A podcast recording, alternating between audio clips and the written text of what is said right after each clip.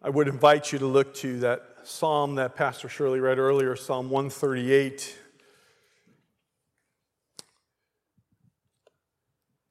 Today, as you see, we commit Pastor Serena, uh, Jeff, and their family to the call they sense God has placed on their lives. As they begin this new um, pastoral ministry and adventure, they need the God for today. They don't need the God that they had yesterday. They need the God for today. They don't need the God that they will need tomorrow. They need the God for today. Graduates are celebrating or getting ready to celebrate a new chapter. And we're proud of our graduates. But ahead of them are the unknowns we all face. They need the God for today. Each one of us faces the stressors and the curves life throws at us. I, I wish that um, life would stop throwing those knuckle curveballs at us. How do we stay the course day by day, sometimes moment by moment? We all need the God for today. We need the God for today right now. Well, Psalm 138 is the psalm of the day.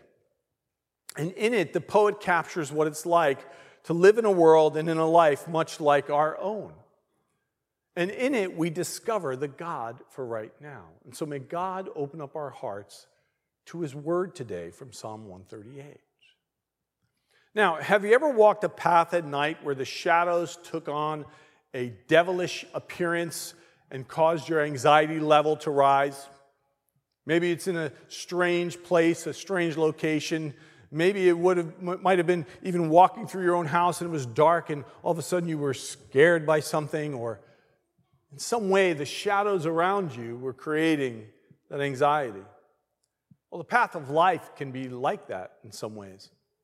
It can be like that where joy and hope seem eclipsed by world events or the local news or maybe personal circumstances. And sometimes, sometimes, God seems uninvolved. I think sometime I'm going to preach a sermon titled The Uninvolved God. Sometimes he seems so very distant from the daily grind. Well, how do we respond to that? Well, there are two responses that are equally insufficient for us at that point. The first is this it's the optimism biased faith. Now, if you're familiar with optimism bias, optimism bias is when someone believes that they are less at risk for experiencing a negative event than someone else. Now, I'm not opposed, don't, don't hear in this, that I'm opposed to being positive and upbeat and optimistic. That's just far from the truth. but faith that's rooted in an optimistic bias causes us sometimes to not face the truth of a given circumstance.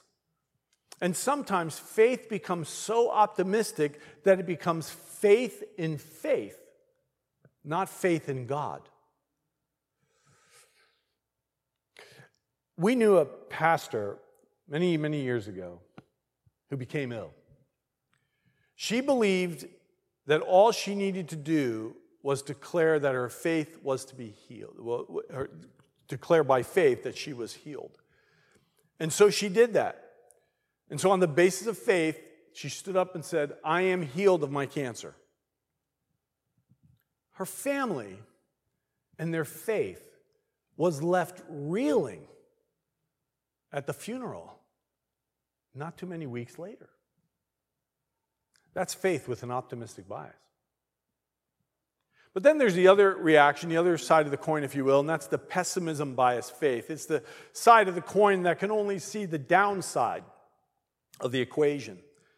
With the focus on what is not, the tendency with that pessimism faith is to make the circumstances define the nature of God Himself. And so then every time a negative situation happens to us, we put God on trial. It's interesting to me that we're very easy to put God on trial for the negative things, but sometimes we don't assign to Him all the wonder and the glory and the gratitude for the good things. But it is those times when we see through a glass darkly that we're most prone, all of us are most prone to a pessimistic faith.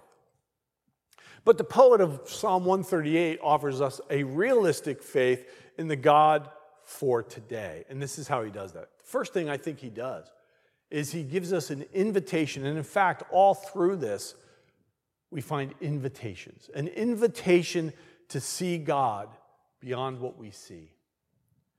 What do you see in your world? What do you see?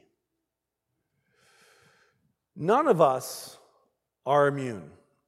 No one is granted immunity from the perplexities and the pain and the unsolvable nature of this human life and this fallen world. None of us. Optimism or pessimism biased faith both crumble in a world like ours.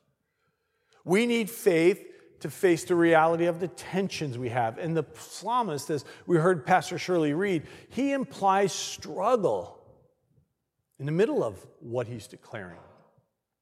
He implies a worldview, a worldview that conflicts with faith in God, much like our world. A troubling world events or local happenings or personal circumstances, difficult people, difficult relationships. I mean, I mean, the trouble that he's speaking of, the antagonism against God, the enemies he names, those are all real. Whenever we're reading the Psalms, we got to remember that he's dealing with real enemies. He's dealing with real darkness. He's dealing with real struggle. It's all real. A faith that does not acknowledge that is not able to acknowledge God's supremacy over it. But also a faith that sees nothing but the struggle will then struggle to see God's hand in it. So faith is at its greatest depth declaring and holding to God when before us, in front of us, seems like evidence for only complaint and despair and essentially a sense of God's absence. And that's why the people of God have this great need always have had this great need and always have declared the answer to this great need of knowing that God is with us right from the beginning. We hear Moses say to the people of Israel at a time of transition and challenge these great words from Deuteronomy Be strong and courageous. Do not be afraid or terrified because of them. For the Lord your God goes with you, he will never leave you nor forsake you. Jesus echoes that for the disciples of all ages, and that probably must have been a confusing time after the resurrection. And he appears to them, he says, Surely I am with you always to the very end of the age. I have always been, challenge is probably not the word, but pulled, pulled upward and pulled forward by these words from Dallas Willard. With this magnificent God positioned among us, Jesus brings the assurance that our universe is a perfectly safe place for us to be. Now, that's quite the opposite the way we view life in the world. We often set up this, this dichotomy of the world and us, and that's bad, and we need to go over here to God, and that's good. But, but hear that with this God positioned among us, Jesus brings the assurance that our universe is a perfectly safe place for us to be. So if we go looking for safety outside of God, we're not going to find it. And that's not because of circumstances, that's because of his presence. And we're invited to trust that presence, his presence with us. Listen to what the psalmist says. Verse 6 Though the Lord is exalted, he looks kindly on the lonely. Though lofty, he sees them from afar. I mean, how amazing is that? The, the mighty don't associate with the lowly. But the God of the universe does what, let's just say, what gods are not supposed to do. You see, he sees and he cares for the lowly. And isn't that what Jesus did? Isn't that what Jesus did as he, as he looks upon us and with his presence enters into our earthly sufferings? And doesn't that change the way we see life when we know that God sees us, God cares for us, God's presence is with us, whether we feel it or not? You know, the 14th century writer Julian of Norwich said this For it is God's will that we believe that we see him continually. God wishes to be seen, and he wishes to be sought, and he wishes to be expected, and he wishes to be trusted. That's our God. We're invited here to see him beyond what we see. What do you see? What do you see? Where are you looking? Where am I looking? He wants us to see Him beyond what we see, trust Him there. And here's what we see we can trust that God is here now. But then the second invitation is an invitation to believe in what can be. I would say this is a very New Testament invitation placed in an Old Testament text. Living in the kingdom that is and is yet to be, as we do. The kingdom isn't somewhere out there we're waiting for, his kingdom has come in Christ. So, living in the kingdom that is and is yet to be can often be a struggle. But faith in Jesus is faith in the God of resurrection. And that means, as this paraphrase puts it, we live in the presence of the God who creates out of nothing and holds the power to bring to life what is dead. That's the God we serve. Now, this psalm is not guaranteeing to us good things will happen. This psalm is not blissfully going along completely oblivious to other realities. In fact, in verse 7, this is what he says Though I walk in the midst of trouble. This is all happening in the middle of trouble for him. But this psalm invites us to let our faith pull us to a hopeful future and a hopeful picture. To pull us to God's preferred future. To pull us. I don't know about you, but I need to be pulled. I need the grace of God and the Spirit of God sometimes to pull me into a hopeful future. And that's what this does. Now, in the NIV translation that Pastor Shirley read, verse 8 says, it uses the word vindicate. That word, that Hebrew word, literally has the idea of accomplishes all that it undertakes, it finishes. I think the New Revised Standard captures what it's saying. The Lord will fulfill his purpose for me. Your steadfast love, O Lord, endures forever. The Lord will fulfill his purpose for me. Can I just encourage you to make this a regular part of your prayer life? Lord, may my life be an expression of your purposes. May my life be an expression of your purposes. And in that, fulfill his purposes and his purpose through you. A number of years ago, Jason Gray penned a song that it hit me at a right time. And every once in a while, I find my way back to it. And the song is called Nothing is Wasted. Hear the lyrics Nothing is wasted. Nothing is wasted in the hands of our Redeemer. Nothing is wasted from the ruins, from the ashes. Beauty will rise from the wreckage, from the darkness. Glory will shine. Nothing is wasted. This psalmist is walking in the middle of trouble, and yet he's declaring this activity of God. Nothing is wasted. This is indeed a psalm for resurrection people.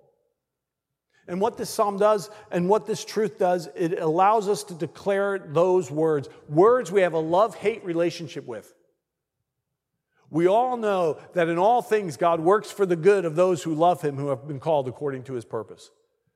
We have a love-hate relationship with Romans 8:28.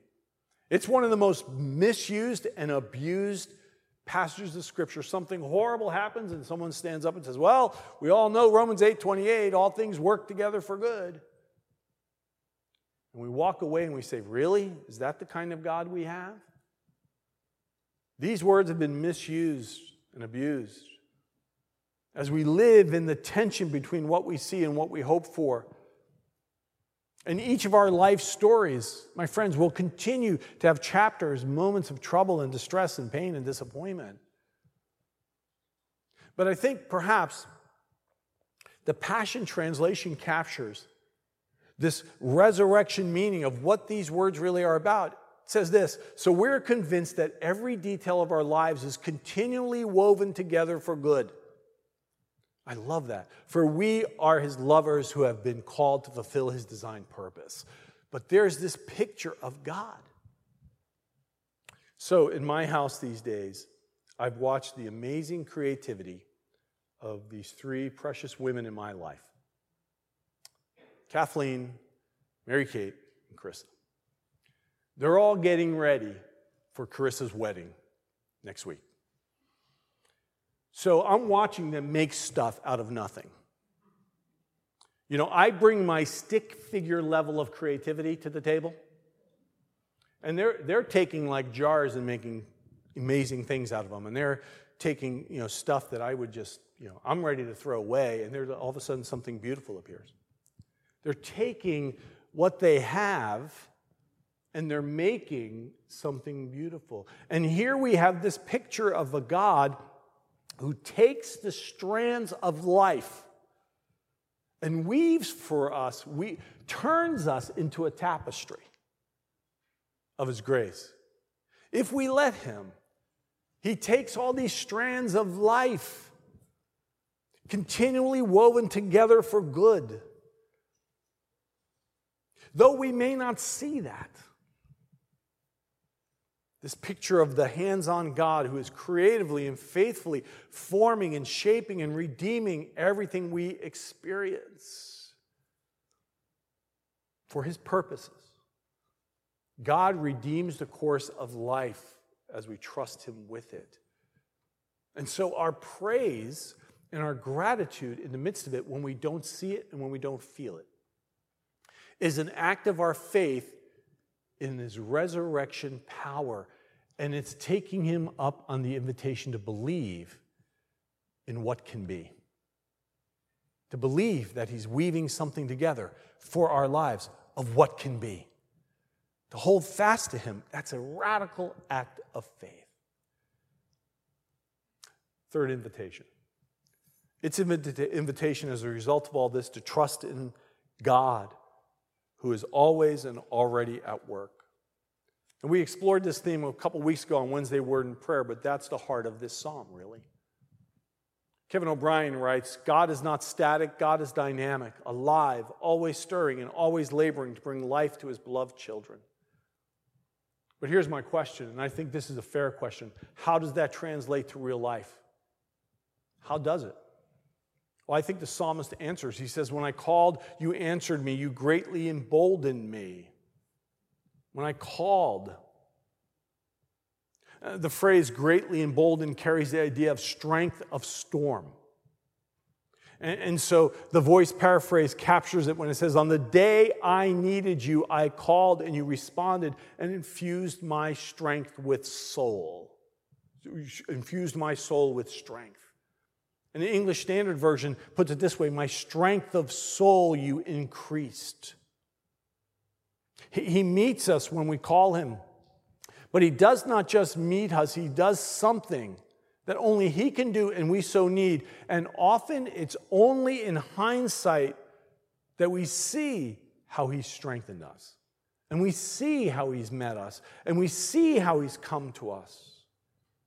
This also carries the idea of having exceptional confidence, but that, that confidence is not in what we can do, but in God Himself. And it's not even confidence in that God's going to do something, it's just confidence in God and leaving to doing something to Him. So, of course, the psalmist cries out, Your faithful love lasts forever. Don't let go of what your hands have made. Don't let go of what your hands have made. Don't let me go. Remember what he said in verse 7? I'm in the midst of trouble. But in the midst of trouble, he says, God, don't let go of me. because I know you're always and you're already at work. Our faith does not exist in a vacuum from those bittersweet times. God does meet us, though not always with good feelings or circumstances or results as we desire. He meets us with strength that we otherwise do not have. And many times we don't realize that till down the road. Here is an image of God worth holding on to, right here. In Second Chronicles 16, these words For the eyes of the Lord range throughout the earth to strengthen those whose hearts are fully committed. Pastor Serena, you and your family need to hear those words. The eyes of the Lord are moving about. Our graduates need to hear those words as they wonder what their future is.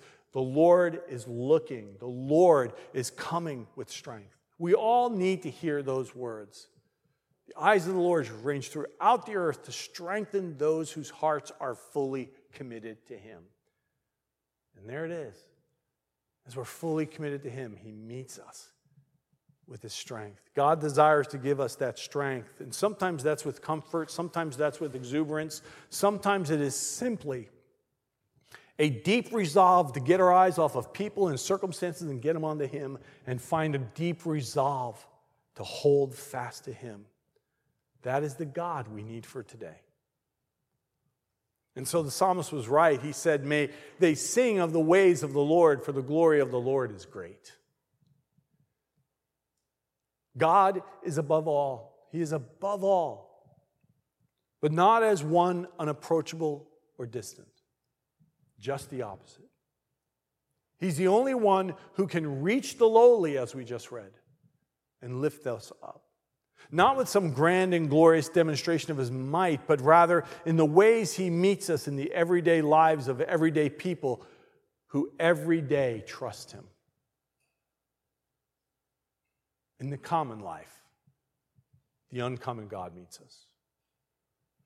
And that is why we come to this very common table.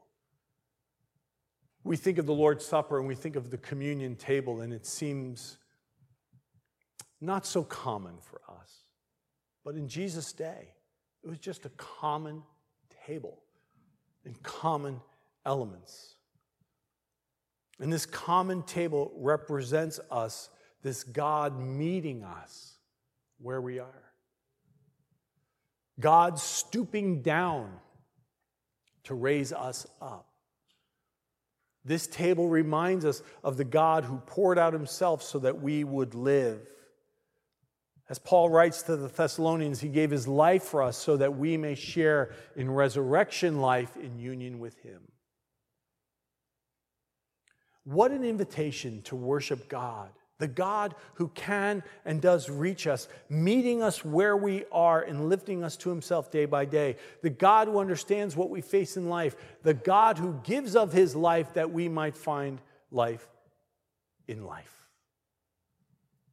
This is the God for today. And this table draws us into the God who understands and meets us right there in life, in real life. Where is it that you meet God, need God to meet you today? Where is it? Are you running from God or are you running toward God?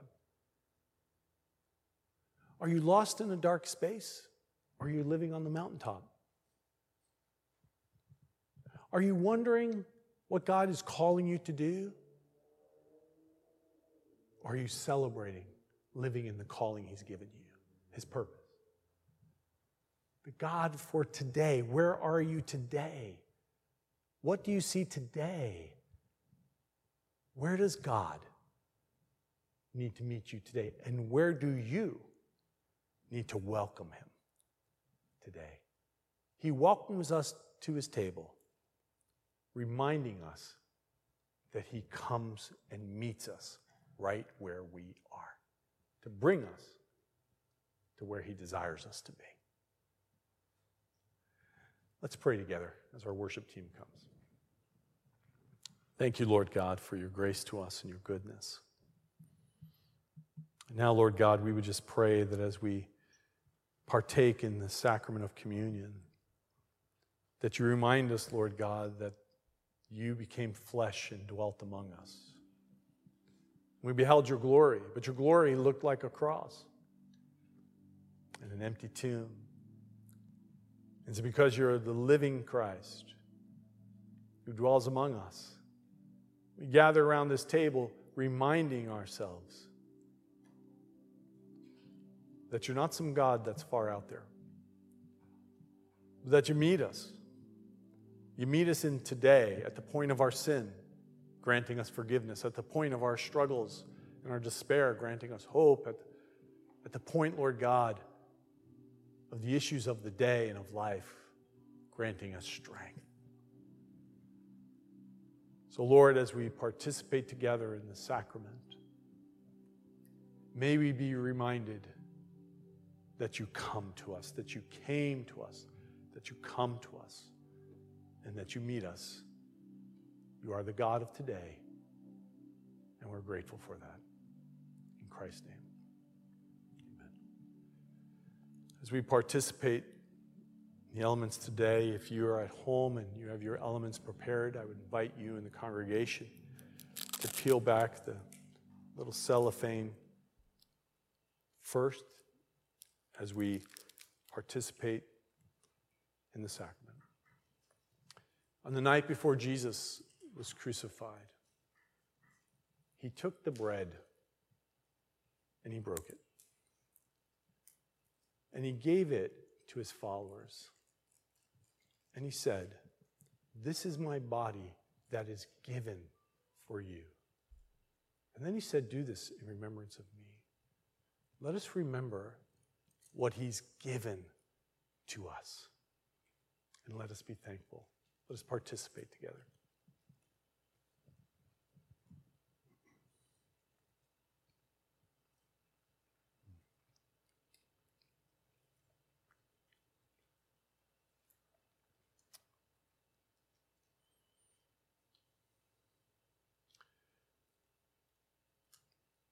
Then he took the cup and he again gave thanks to the Father. And he gave the cup to his followers, and he said, This is the cup of my new covenant, my blood which is shed for the forgiveness of many. Do this in remembrance of me. As we participate in the cup, let us be reminded that he meets us even in the darkest place of our sin and offers us forgiveness and life eternal. Let us be reminded that he then calls us to give of our own lives because he gave his life for us. And let us be thankful for the forgiving, cleansing grace of Jesus. Thanks be to God. Let us partake together.